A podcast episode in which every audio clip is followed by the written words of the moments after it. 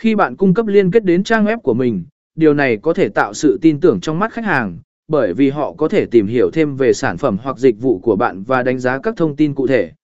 Theo dõi hiệu suất và chuyển đổi, bằng cách sử dụng các công cụ theo dõi và phân tích trên trang web của bạn, bạn có thể đo lường hiệu suất của chiến dịch TikTok. Điều này giúp bạn hiểu rõ hơn về cách người xem TikTok chuyển đổi thành khách hàng thực sự.